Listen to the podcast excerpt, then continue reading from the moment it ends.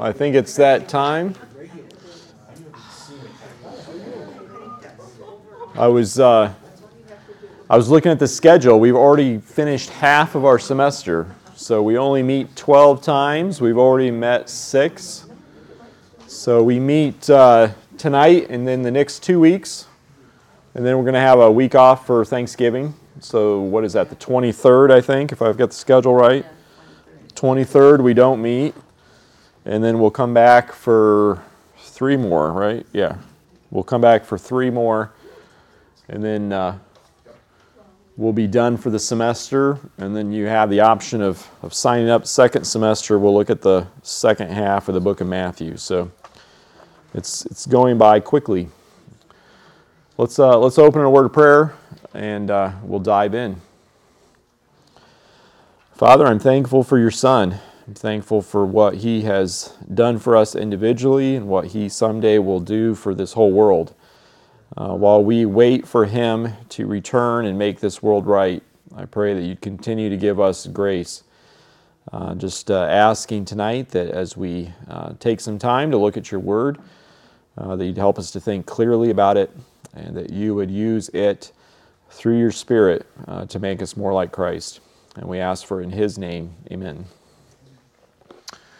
All right, was everybody able to get the new handout? So we're going to start the bottom of page 27, which was last week's handout. And then we're going to continue on into the new handout. So you want to make sure you have it. When we left off last time, we were looking at the introduction to the Sermon on the Mount. And one of the things that we did that I promised we'd come back to was look at what's normally called the Beatitudes. So these blessed statements.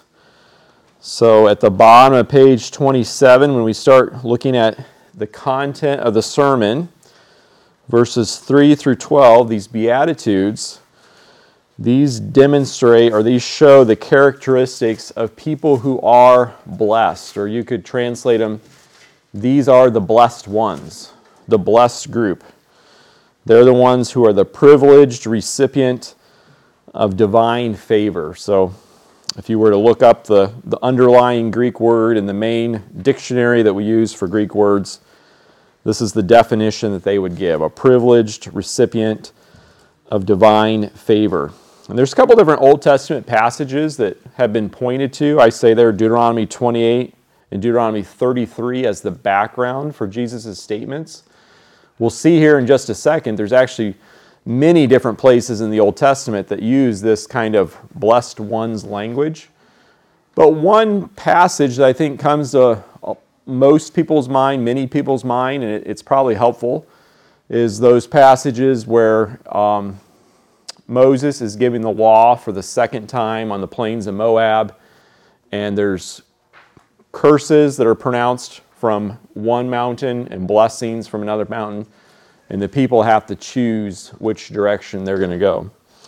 I think that's helpful, and we're going to see here in a second that there is also a corresponding woes section in Matthew. So in chapter 5, it's the you are the blessed ones. In chapter 23, to the Pharisees, it's woe, you are the cursed ones. Uh, but in, in any case, whichever passage from the Old Testament we're supposed to think of first. I say there in the middle of the paragraph something I said last week. It's really, really important, I think, to note that Jesus is not saying that we're blessed because we've done certain things. So, a little bit of a typo there. I should say because we have done certain things. And he's not saying that we become blessed by doing certain things. That would be a very different message, right? do X, Y, and Z, and then I'll bless you. That's not what Jesus is saying. What Jesus is saying is you already have been the blessed ones, okay? He's saying that people who demonstrate these characteristics are evidencing that they are blessed. And Jesus is congratulating them or encouraging them. You know, he's giving them a, a that boy. You know, I'm very happy for you. Uh, because even though it doesn't appear that you are the blessed ones, you really are. We can see other places where this type of language is used. But just so we're really clear on what's going on, if you're the person in the middle, okay, a blessing is something that comes to you from someone higher, usually from God or from God through a priest, right? God blesses you, or God uses a priest to bless you. That's like from the, the top down to you, so to speak. But we're talking about what happens from the other end. People looking now at you, like horizontally or from below, your, your fellow people, and they're saying you are one of the blessed ones. That's the difference. Jesus isn't pronouncing a blessing. He's not even saying this is how you can be blessed. He's looking at people who have received God's divine favor and saying, Congratulations, you are the blessed ones. And the reason why you're blessed is because this is what God is going to do for you in the future. So these would be some examples of this. So from Deuteronomy 33 29. So this is one of the passages that some, some people would point to that could be in Jesus' mind. Uh, this is what Moses says there. He says, Blessed are you, Israel. So, congratulations. You are the blessed people, Israel, the people of God. Who is like you? A people saved by the Lord. He is your shield and helper and your glorious sword. Your enemies will cower before you, and you will tread on their heights. Or maybe a more familiar passage. This is when Mary goes to visit Elizabeth.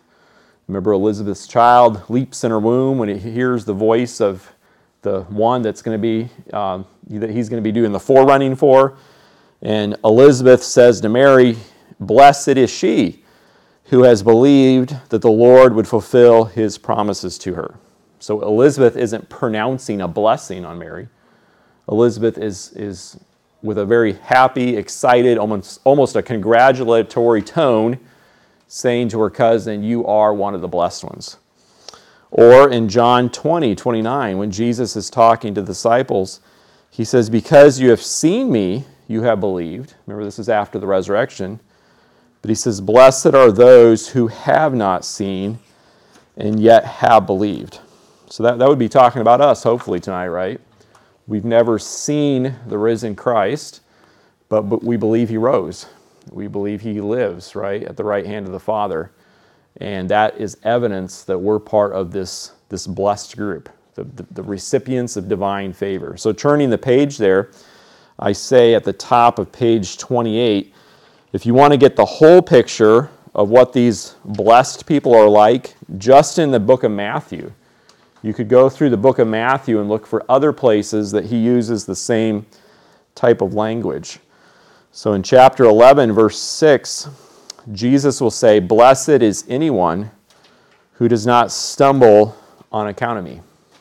So if you don't trip over Jesus, if you, do, if you see Jesus as actually somebody you want to build your life upon, someone who's precious to you, someone that you're going to hold on to no matter what, well, that's evidence you're part of the blessed group. Or what he says to Peter. Remember when Peter gives the good confession, you are the Messiah, the Son of the living God. He says, Blessed are your, oh, I'm sorry, this is, I'm skipping ahead. That's, that's the next one. But this one, he's talking to the disciples in general. And he says, But blessed are your eyes because they see, and your ears because they hear. For truly I tell you, many prophets and righteous people long to see what you see, but did not see it, and to hear what you hear, but did not hear it. And then to Peter in chapter 16 Blessed are you, Simon, son of Jonah, for this was not revealed to you by flesh and blood, but my, my Father in heaven. And then finally, in chapter 24, verse 46, um, some of our translations kind of obscure the fact that he uses the same blessed language, but it should say, Blessed is that servant whom the master finds doing his job when he comes. So remember, this is the parable of the servants who are busy while their master's gone. And the one who's been busy and the master finds him doing something, that's evidence that he's part of the blessed group. All right? And then just one final passage. I think this one we would especially have to include because it's helpful to remember that this blessed group, they're not blessed because they're perfect. They're not blessed because they're good people. They're not blessed because they weren't sinners. They're blessed because they were the recipients of God's favor. And so David himself says, Blessed is, exact same word, blessed is the one whose transgressions are forgiven, whose sins are covered. Blessed is the one whose sin the Lord does not count against them, and in whose spirit is no deceit. So, a blessed person is the person who already has their sins forgiven. The one who has committed sins, but those sins aren't counted against them. Instead, they've been counted against Jesus' record and Jesus' record has been counted as theirs. All right? So I, I know I've spent a little extra time on this, but I think it's an important concept to hold on to. I'm borrowing this, this diagram here from another writer, Jonathan Pennington, in his book, Sermon on the Mount. So these blessed statements are from others looking at us. And the parallel to these wouldn't be a curse, but they would be a woe. So remember, the blessing comes from top to bottom, and then the you are blessed statement comes from bottom to top. Well, the parallel to that would be God pronouncing a curse, and then other people looking at you and going, Whoa, whoa, you are one of the cursed people, okay? You might look like everything on the outside is going well for you. You might look like you're successful in this world, but by God's standards, I'm pronouncing a woe the opposite of congratulating you. This is actually a dangerous path that you are headed down, okay? And this is what Jesus is going to do when we get to chapter 23. So remember, I said last time that in Luke's gospel, his Sermon on the Mount comes in a little different arrangement, a different part of his gospel. And he has a beatitude, but he goes back and forth. Jesus will make the blessed statement, and then Jesus will make a woe. And then he'll make a blessed statement, and then he'll make a woe. Matthew has separated them. So he has he records Jesus, and because Jesus probably did this multiple times, he records it doing it on the Sermon on the Mount. And then when we get to chapter 23, he's going to have him doing it with the, the Pharisees. So just look at these parallels. These are the two groups of people. We, we all in this room and everyone we know would fall ultimately into one of these two groups. On the left, it's what Jesus says about these blessed people theirs is the kingdom of heaven. But to the scribes, the Pharisees, he's going to say, You yourselves do not enter, nor will you let those enter who are trying to. To the one group in chapter 5, Jesus will say, You hunger and you thirst for righteousness. You're not perfect yourself, but you deeply want to be. You hunger for yourself to be made right and for this world to be made right. But the other group, he just says you appear to people as righteous. So all you're really worried about is what you look like. You don't have any inward desire to change. On the left, they're merciful. On the right, they neglected mercy. On the left, they were pure in heart. On the right, he says, inside, you're full of the bones of the dead of everything unclean. It's obviously a figure of speech, right? But it's a, it's a powerful figure of speech, right? You're just whitewashed tombs. If you could see inside yourself, it would just be decaying corpses. On the left, he says we're children of God, remember? Chapter 5, verse 9. But to them, he says you're children of hell, which is just a euphemism for saying you're a child of the devil. It's the same thing. And in John's gospel, he'll come right out and say it, right?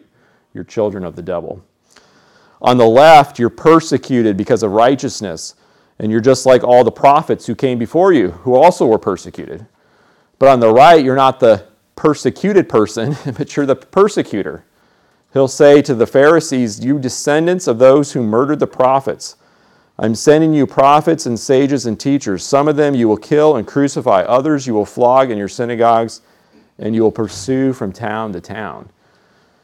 And, and Jesus isn't just using hyperbole there, right? Because the Apostle Paul would fit into that category before he was converted, right? He would be a Pharisee who was a persecutor of God's prophets, right? So Jesus isn't just using a figure of speech. He's actually saying there's a group of people who are, who are hypocrites, who are only concerned about outward conformity, but they've never had an inward transformation. Those who are truly born again we should see ourselves on the left. And that is what we, we strive for by God's grace. Those are the true characteristics of being a recipient of divine favor. So that's how he introduces the sermon. And then he moves into this, little section in verses 13 through 16 where he's going to introduce the theme. So it's kind of like I have the introduction. Now I'm going to tell you what the sermon's about, my big idea or my theme statement. That's verses 13 through 16. And then, like a preacher usually does, after he's told you what his sermon is going to be about, then he starts unpacking it, explaining it, and then at the very end, he's going to have a conclusion where he calls his listeners to actually make a decision.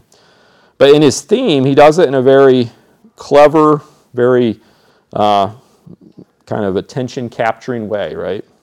Jesus really was a master teacher. we have to stop and remind ourselves of that, right? He, he, he actually taught this way and it's engaging, right? He used simple little illustrations, he used everyday examples.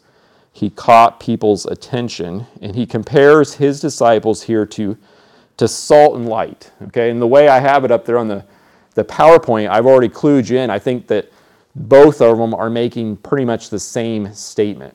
So salt and light are parallel. He's saying the same thing two different ways, all right? So the sermon calls Jesus' disciples to live differently than the world around them.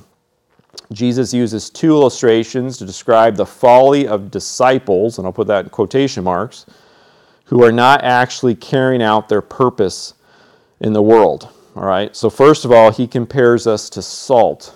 So, what does he mean by that? Well, it seems that there were two main purposes of salt in the ancient world. All right. Today we think of salt as we need it on our fries, right? It's a it's a seasoning. Okay. Probably when we a couple weeks we go to Thanksgiving, there'll be a lot of salt consumption going on, right? Because it's that's the main reason. There was a little bit of that. I used to say there was none of that, but now I've actually seen other people make the argument, yeah, there's some of that that's going on. But that's probably not the main thing they would have thought of. The main purpose for salt that would have probably immediately come to mind was a preservative.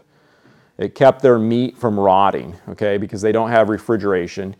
And then, kind of related to that, they would use it in like purification rituals. So, even in the Old Testament law, sometimes salt came into the sacrificial system. So, preservative, purification, those seem to be the main two purposes. But it's not really clear, at least it's not clear to me when I read this passage, which purpose Jesus is referring to. But his main point is clear, I say there. If salt was no longer salty, that is, if it becomes something other than salt, it would not be able to carry out its distinctive role, whichever specific role is in mind. Unsalty salt is an oxymoron, right? Uh, salt that isn't salty anymore, what is that? We actually have some evidence that they talked this way about salt and they used it as an example of, of an impossibility. So we have a, a dialogue between a rabbi and one of his students. If you ever read this old literature, it's always interesting. The rabbi will say something, a student will ask questions, they'll dialogue back and forth. It comes from the Middle Ages, but we have good reason to think that it traces its origins back to the time of Jesus. And uh, the student says to his teacher, if salt isn't salty, how can you make it salty again? You see how that's very similar to what Jesus says? And his rabbi's answer is you use the afterbirth of a mule. Well, mules don't have children, right?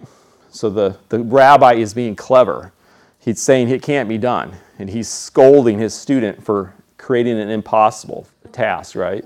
You can't make salt salty again right? If it's not salt, it's not salt, right? And it's going to be the same metaphor again with light, right? A light that can't be seen is not light, right? There is no such thing as invisible light, okay? Now, in their day, they don't know about ultraviolet light, okay? So don't start thinking that in those terms.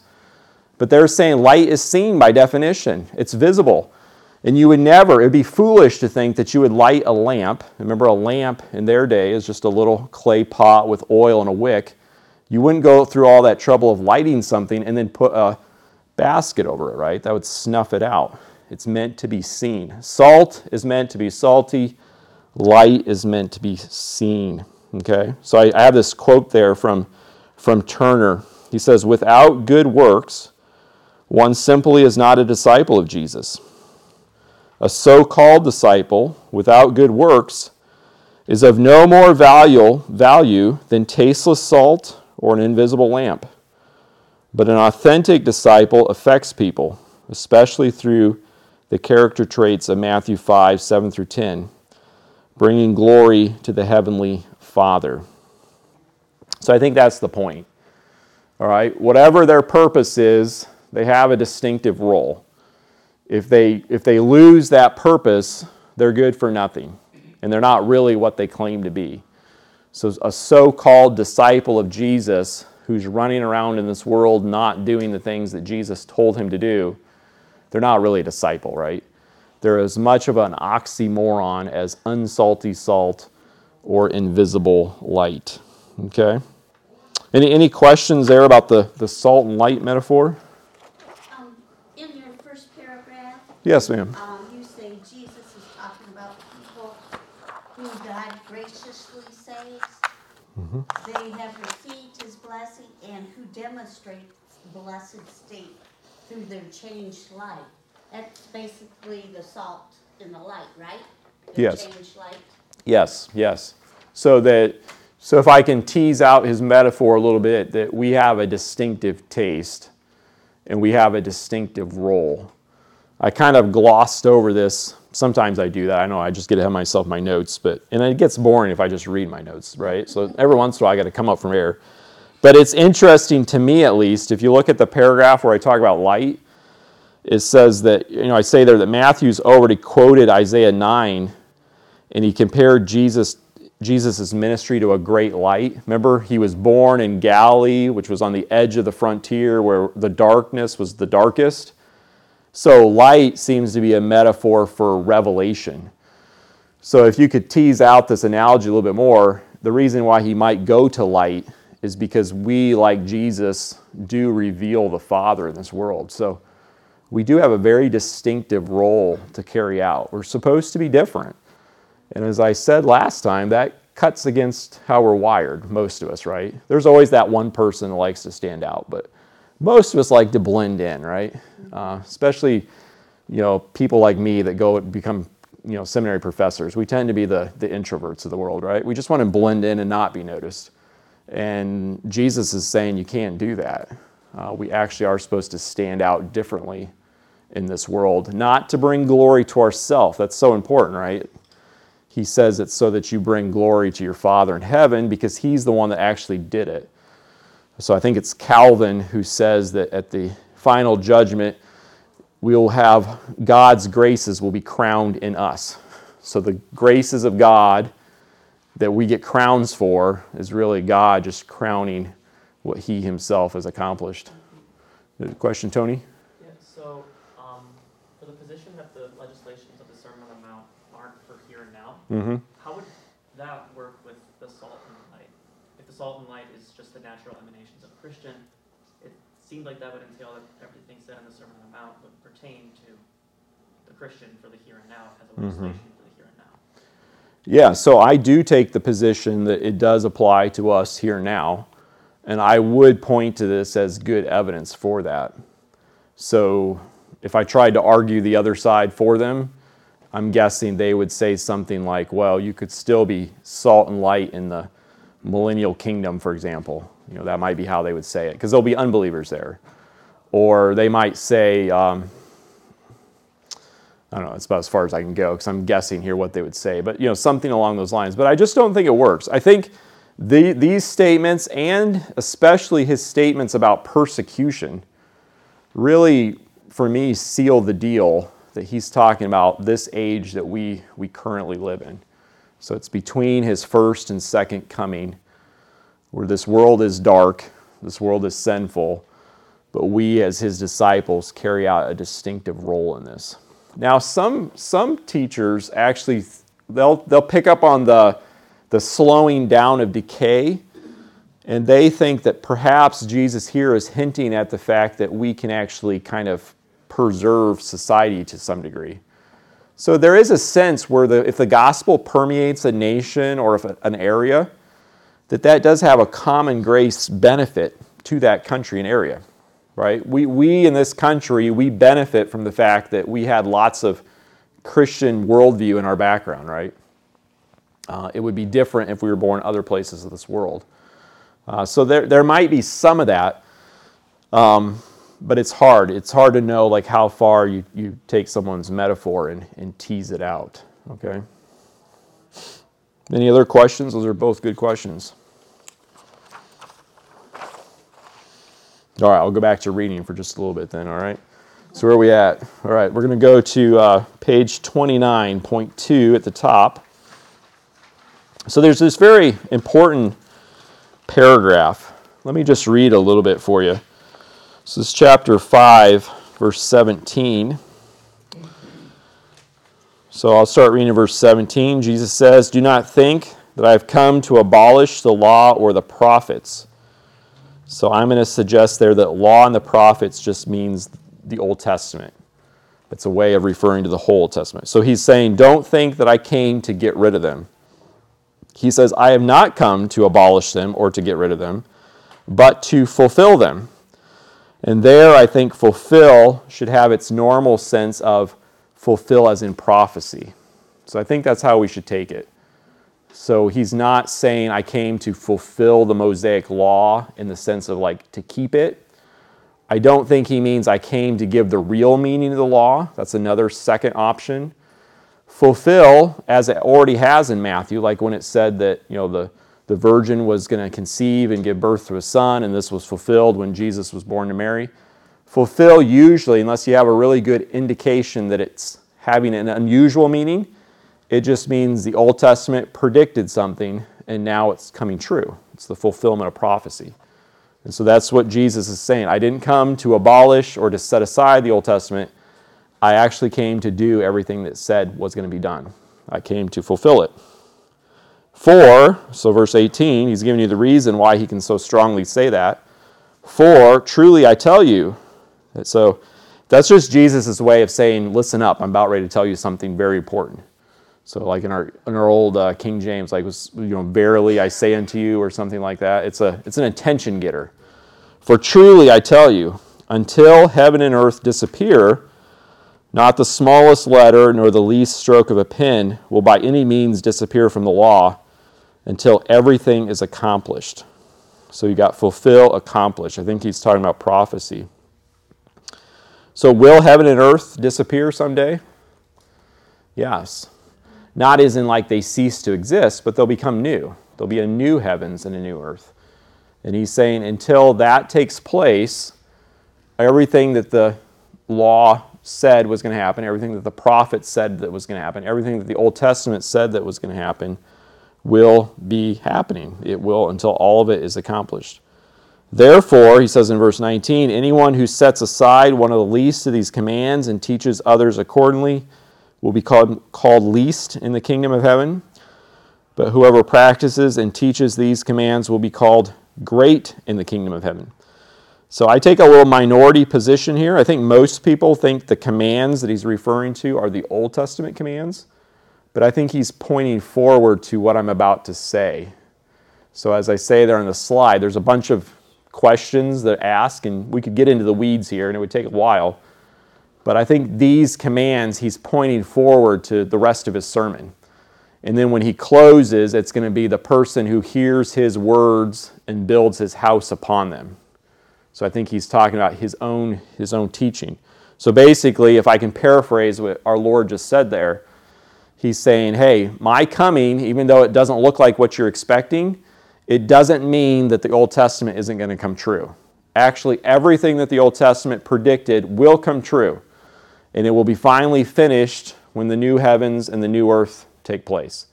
So, because I really am the one who's going to fulfill all this, you need to listen carefully to about what I'm about to tell you. You need to obey these commands. If you don't obey them, you'll be considered the least in my kingdom. If you obey them and teach other people to, to obey them, you'll be considered great. Okay, that's the Ryan Meyer paraphrase of what that passage has just told us there. Okay, so uh, if I can just quickly go through those points, I think the law and the prophets in verse 17, based on how it's used other places in the New Testament, refers to the whole Old Testament. And then in verse 18, he just says law, but because he's already said law and prophets, I think law is just shorthand for, again, the whole Old Testament. And that's a common way that law is used, okay? Abolish there just means to annul or make invalid or get rid of. And fulfill means the fulfillment of Old Testament prophecies. That's how he used those exact same combination of words back in chapter 1, okay, when he was talking about the virgin birth. And when he says these commands, I think we should think of the commands that Jesus is about to give in the rest of the, of the sermon, okay?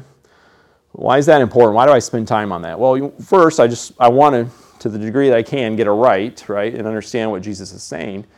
But also, I think as he gets into this next section, so he's going to start here in chapter 5, verses 21 through 47, making these antithesis statements. So these parallel, contrasting statements. He's going to say, You have heard, but I say to you. And I think sometimes we, we hear that and we think that Jesus is maybe correcting the Old Testament, which that doesn't seem right, or he's giving the deeper meaning of the Old Testament, or he's giving new teaching. But I think what he's actually doing is the, because the Old Testament, I think, is still binding upon Jesus and his hearers. They're still living under the Mosaic economy. And I think what he's actually saying is that you've heard teaching based on the Old Testament that was deficient. Okay? So he's not actually correcting the Old Testament himself itself. He's correcting how the Old Testament has been applied and taught by the religious leaders of their day. And now he, as, as the Lord, as the one who actually gave that revelation to Moses, he's here to correct how it's been used. Okay? So, in a sense, he is pointing to deeper truths, sometimes things that weren't on the surface. But as you go through those, so for example, let's just take one of them. He's going to say, you know, it's not enough just to, to not commit adultery, but you also can't look at a, another person who's not your spouse and, and covet them or lust after them. Now, if you had explained that to Elijah or David, they would have agreed with that. They wouldn't have said, oh, you know, I've never thought of that before, or that's not what the law teaches. I think, if I'm right, they would have agreed they would have said, yes, that, that is what the law always has intended, right? So Jesus isn't expanding the law, he's not redefining the law. He's explaining to these people what the law always pointed to. And what he's pushing back, I think, is their, their misuse of it or their misapplication. Okay? So uh, let's go to the bottom there of page 29. All right? That very last paragraph will pick up there where it says, as we go. So, as we go through these, we must remember that both Jesus and his original audience were still living under the Mosaic law. That's why it's going to talk about, you know, offering sacrifices at the temple. So, if we have to, so we have to interpret the meaning of his teaching based on how they would have understood it, but also draw out a significance that would carry over to us today. All right, so we can't very literally, in a mechanical fashion, try to apply what Jesus said. Because you and I are probably never going to find ourselves getting ready to offer a sacrifice or a gift at an altar and remember that our brother has something against us, right? But there could be an underlying principle, right, that would carry over. What would be the underlying principle that would carry over today? You're getting ready to offer a gift on the altar and you remember that your brother has something against you, so you leave your gift there and you go make it right. Like It could be communion, yeah. Any any general worship. Yeah, just forgiveness as well, so there's nothing on your conscience. Right. So basically, he's saying you making things right with your brother who you've offended is far more important than you doing any kind of outward act of worship or, or ritual and devotion to God. Because what God really cares about is, is your underlying heart issue. Were you going to say something, Tony? Uh, reminded of the passage in Hebrews that says that we have a new altar where we do good works. Mm-hmm. Yeah. Yeah. Yeah, so, yeah, you did. And we do this all the time with Old Testament passages, right? We even sometimes do this with New Testament passages. So when Paul says greet each other with a holy kiss, right? We don't run around, at least uh, at least at inner city we don't. I don't know what you guys do here. But we don't run around and kiss each other, right? So we know, hey, he means something in his historical context, and that doesn't carry over to our day because we live in a different world 2,000 years apart. But there's a principle that carries over, right? And so we're used to doing that with other biblical texts. We've, we've gotten pretty nimble at it. Um, I think we should be doing the same thing with the Sermon on the Mount, not trying to interpret it or apply it in a very mechanical, one for one fashion but looking at the underlying heart issue that Jesus was pointing to all along. These are some other interpretive principles. So these are at a footnote on the bottom of page 29, but I'll also put them up here on the screen. I borrowed these from Martyn Lloyd-Jones's little two volume book. It's not really a little book, it's a big two volume book going through the Sermon on the Mount. How to interpret the sermon.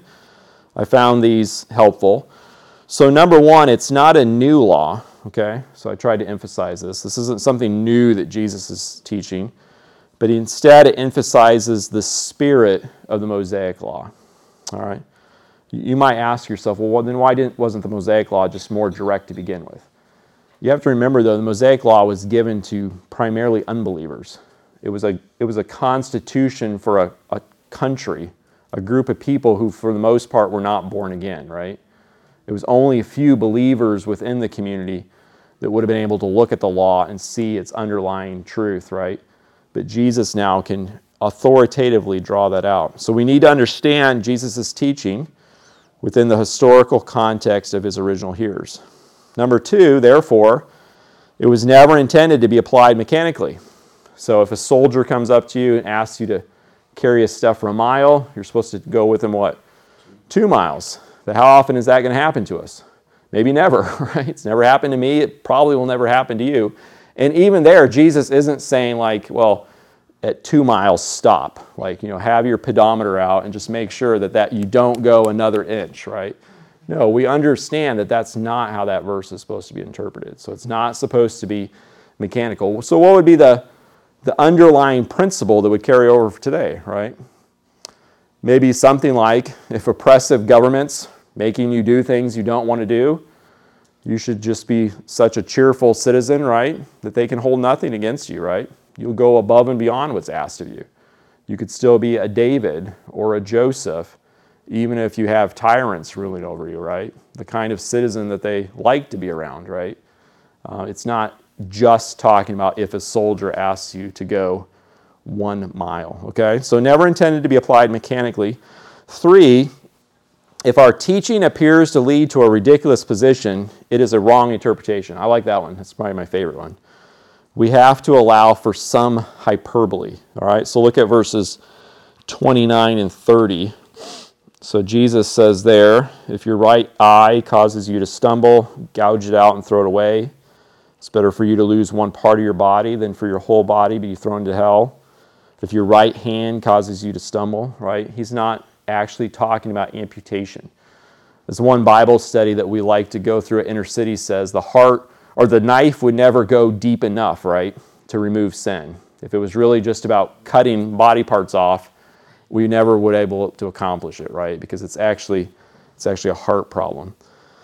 Uh, number four, there, if our interpretation makes the teaching impossible to obey, it also is wrong. Okay, I think Jesus actually gave this to us so that we would do it.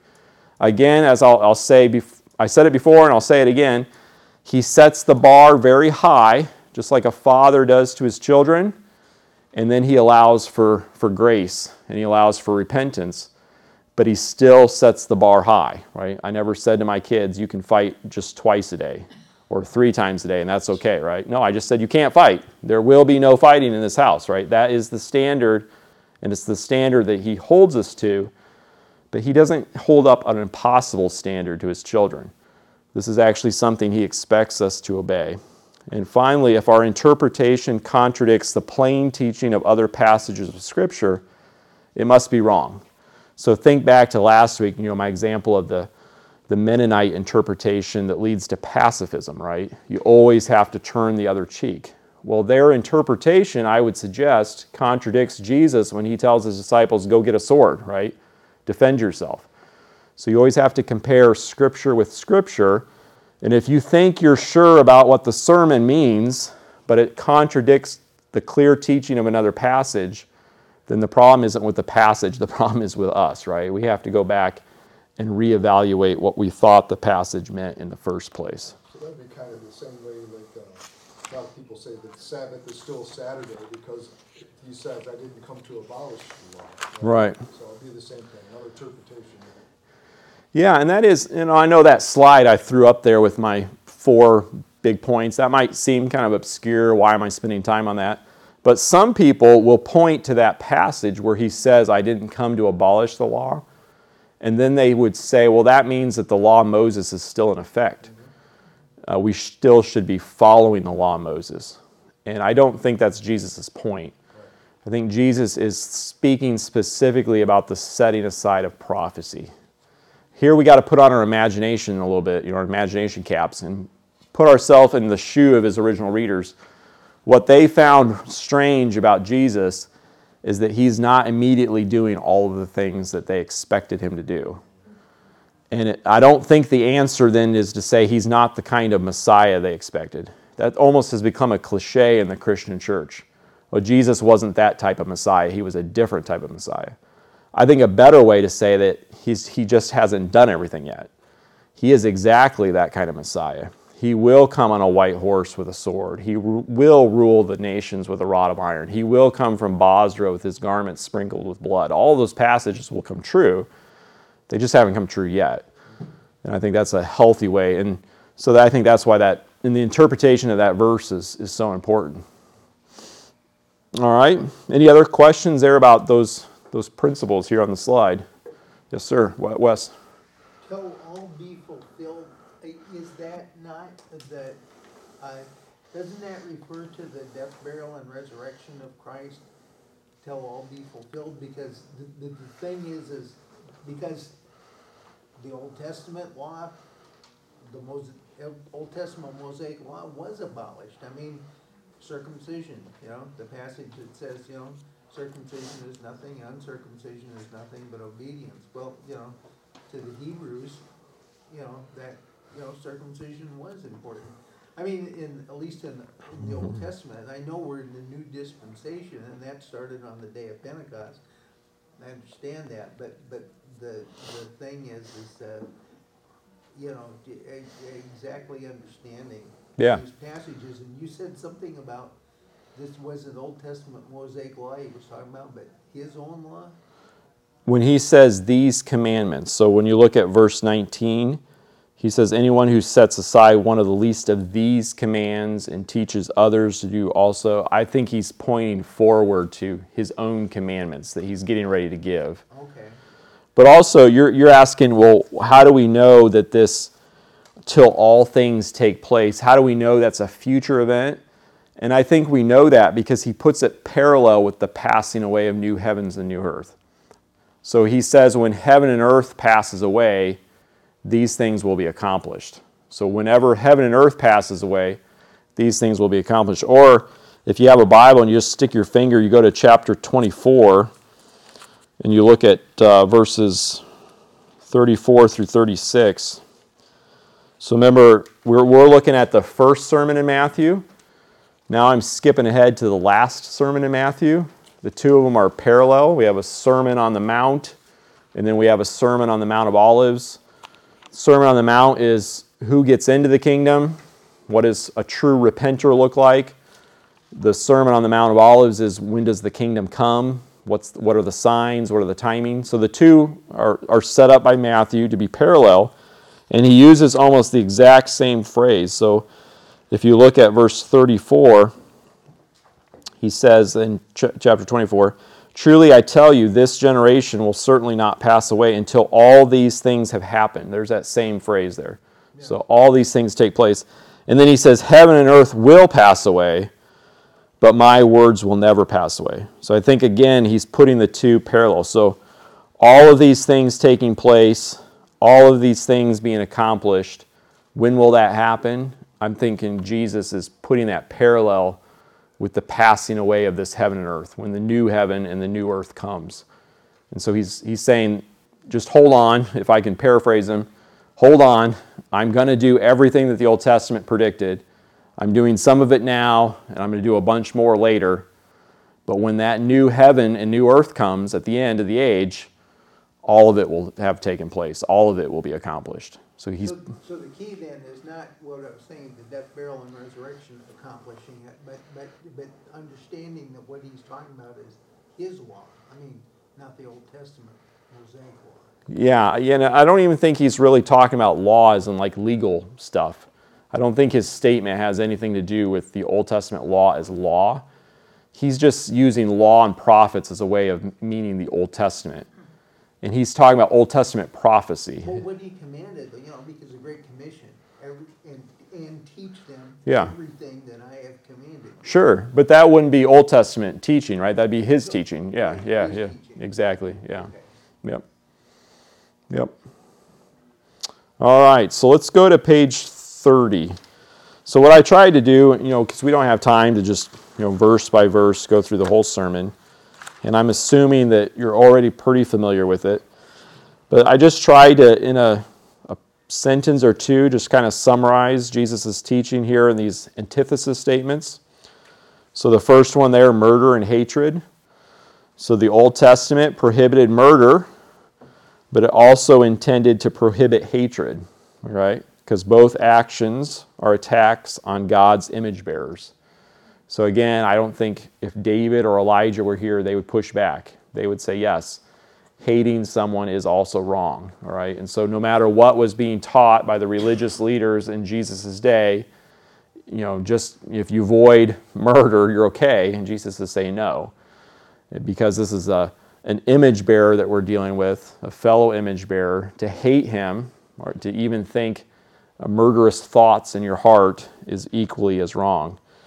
The next one there, adultery and lust. The Old Testament prohibited adultery, but I think it also intended to prohibit lust or, or coveting. Okay, the, the, the language that Jesus uses there for lust is very similar to how the Greek translation of the Old Testament translated the, the commandment about thou shalt not covet, right? Because lust, really, at its underlying root, is you looking at something that's not yours and wanting it, all right? It's you taking an affection or a, a, desire that's good and natural, but now you're attaching it to the wrong object, all right? Somebody else's spouse in this case.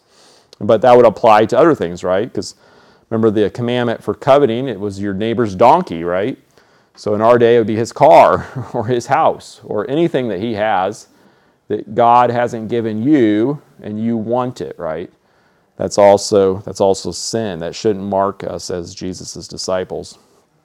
All right, the one on divorce, those with a higher righteousness should not be looking for legal reasons to get out of their marriages. So we know in Jesus' day there were many arguments going on among the rabbis over what are the good grounds for divorce. Some of them were really strict, adultery only. Some of them were really loose, right? If she burns the bread or if she doesn't look pretty anymore, you can divorce her, right? There were both extremes in Jesus' day and probably everything in the middle. And Jesus' answer basically is if you're looking for legal reasons, you've already missed the point, right?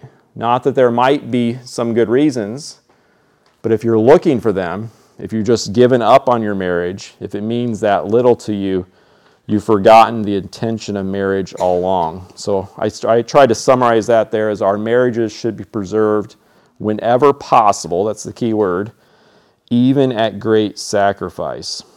All right? The oath one, I think, is a little harder for us because, um, and this one I think has been uh, uh, misinterpreted. So I was watching just a little snippet of the, the court case that was going on today, right? The sentencing of the, the Parkland murder. And I noticed there in Florida, uh, when the judge would ask people to, to swear, she would say you can either swear or affirm. Did anybody else notice that? And that's because there's some people, they have a conscientious objection to swearing, right? They won't swear oaths in courtrooms, and so they, they give that language of affirm so they can have another option. That's based on some people's understanding of what Jesus is saying here. But Jesus, like the Old Testament, has no problem with oaths, okay? Oaths were binding agreements where you said you were going to do something. Jesus' issue was trying to find clever ways out of promises. Once you enter a promise, Once you give somebody your word that you're going to do something, we as his disciples, we can't be thinking of ways to get out of it, right? We have to keep our words. And this was Old Testament teaching as well. So Leviticus 19:12. Do not swear falsely by my name and so profane the name of your God. I am the Lord. So swearing falsely means I made a promise in God's name that I didn't intend to keep. Okay? That's what that law is talking about. That's probably even what the, the commandment about not taking the Lord's name in vain. It pro- I mean, it, it is also wrong, I think, to use his name flippantly or as a, a derogatory curse. But primarily, what that's talking about is taking his name and saying, in God's name, I'm going to do something, or like putting my hand on a Bible. You're appealing to his authority to make it look like you intend to keep your word, but all along, you're going to be looking for a way to get out of it. God's saying, You can't do that with my name, right? I will hold you accountable if you actually use me in that way. And then in Numbers 30, verse 2, he says, When a man makes a vow to the Lord or takes an oath to obligate himself by a pledge, he must not break his word, but must do everything he said. So notice the law didn't say don't make vows altogether. It actually assumed that you would make vows, that you would make oaths, okay?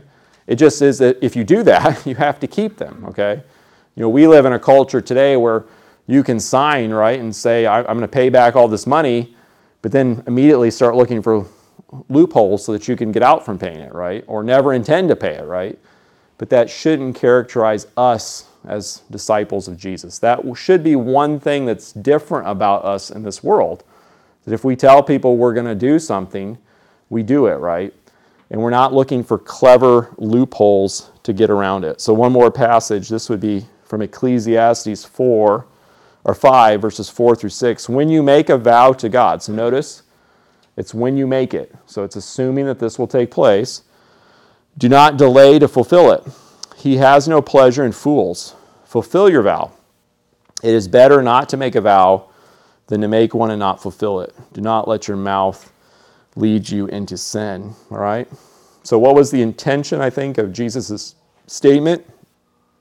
Those with a higher righteousness, a righteousness that surpasses that of the Pharisees and the scribes, must not cleverly use oaths to get out of promises. All right? I, think we can do the same thing with, with what he says about retaliation. I think we can go back into the, the Old Testament. We can see that there were Old Testament passage, passages that all along were teaching the same types of things that Jesus is teaching. Vengeance is God's. We ourselves are not supposed to retaliate. In Romans chapter 12, verse 19, Paul's going to quote that. So I think the underlying principle there is that there, those with a higher righteousness must not retaliate or gain personal revenge, even when genuinely wronged. All right? This one here, I tried to expand a little further. If you look at page 30, I tried to think through some different ways that we could apply this today. And I also, in my applications, I tried to think of other passages of Scripture that we wouldn't want to contradict, all right? So, number one, we're supposed to be willing to endure insults without personal retaliation. So, remember, this is an attack on you. So, if it doesn't mean that if somebody else was being attacked, you couldn't protect them. If it was your child, your spouse, your, your fellow church member, and they were being attacked, you could defend them, right? Because that is a, an image bearer that's being attacked and, and, it's wrong and you have a responsibility to defend them. But if you personally are being attacked and it's not going to cause you personal injury, I think you do have the choice, and in many cases, it would be honoring to God to just endure the insults, right? To follow the example of our Lord, who was able to stand there at his trial and not say anything back. In verse 40, he talks about people who have a lawsuit against them. So look at verse 40 he says, um, and if, if anyone wants to sue you and take your shirt, hand over your coat as well. That one's hard for us because we live in a day of frivolous lawsuits, right? We could be sued for all kinds of different things. Suing back then, as far as we know, was very difficult, and no one went through the process unless they had a legitimate gripe, a legitimate claim. So if you were being sued, I think Jesus' statement assumes that you actually have done something wrong.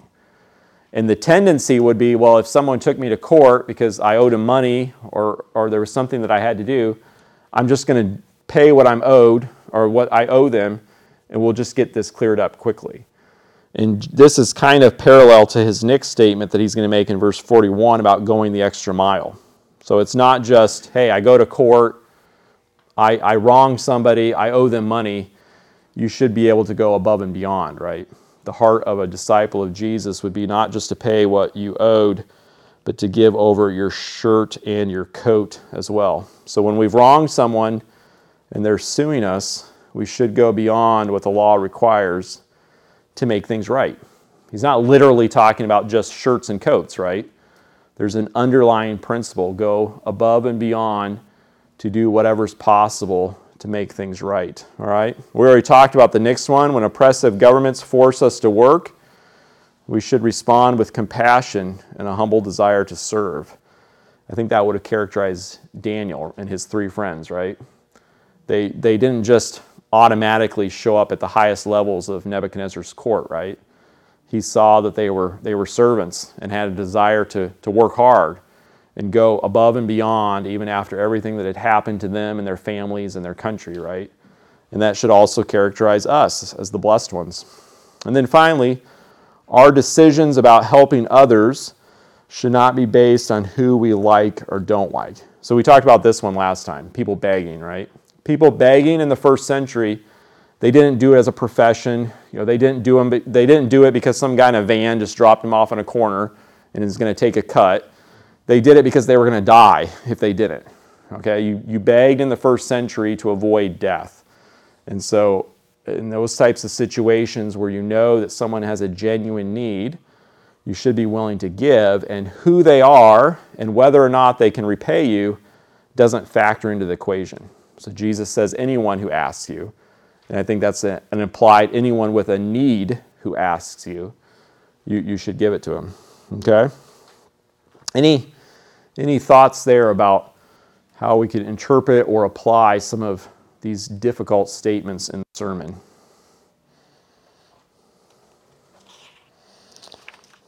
The vow goes back to marriage too, because when you get married, you take a vow, Right. so you'd be breaking like two commandments. Yeah, for better or worse, right? Many of us said that, so yeah. So Jesus does seem to allow for there's some situations where you're you're you can't you want to save the marriage and you can't. So there there is that exception. But if we go in looking for exceptions, we've kind of missed the point, haven't we? Yeah. All right, well, I got to draw this to close. So I just wanted to show you here how Jesus closes this. He talks about some daily applications. He calls us to make a choice, right? And I, I think I already introduced this when we talked about it last week, but he has two gates leading to two different roads, two trees with two different fruit, two foundations with two different outcomes in the storm. It's just three ways of saying the same thing, right? There's going to be people out there that claim to be his followers, but don't actually produce his, his fruit, all right? I got a longer statement here from Martyn Lloyd Jones, but I'll just end with the, the shorter one. This one's been encouraging to me. This is from Leon Morris's commentary on, on uh, Matthew. He says, The sermon removes all complacency. The follower of Christ cannot say, I have done all I should. I am the complete servant of God. No matter how far we have gone along the Christian road, the sermon tells us that there is more ahead of us. All right.